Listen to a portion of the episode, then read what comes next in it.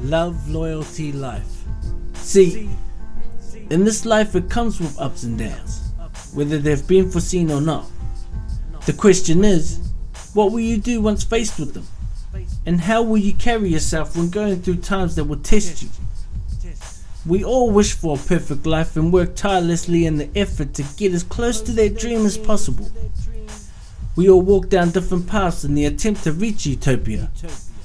With love, one of the biggest words spoken in our lives that affects us. It paints a picture that seems impossible to achieve but yet has the simplest answers to achieve it. Is the closest thing in our reach but just can't move our arms to get a grip of it. Maybe it is a fairy tale. Then there's the story of Jesus that offers hope of something better after this world full of pain and suffering, so we might change the world to be a better place over time. Then I look at all the good that takes over this world from time to time, and I think sometimes maybe it is real. This is my formal declaration about wiping violence free from families. Confessing here and now that I have caused my share of abuse to my family members.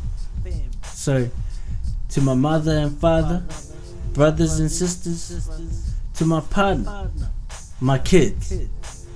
I love you all so much, and I'm sorry. To my daughter that passed away, I love you, and I am sorry for everything that you went through in the small time that you were here witnessing this world. This isn't the life that I planned for any of you, but it is the life that I chose to put you all through. And I choose to learn to change that to establish links lost between us. See, in this life, it comes with ups and downs, whether they've been foreseen or not. The question is, what will you do once faced with them? And how will you carry yourself when going through times that will test you?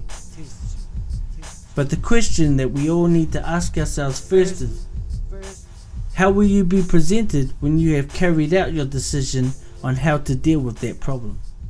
This is chapter 2. Chapter 2.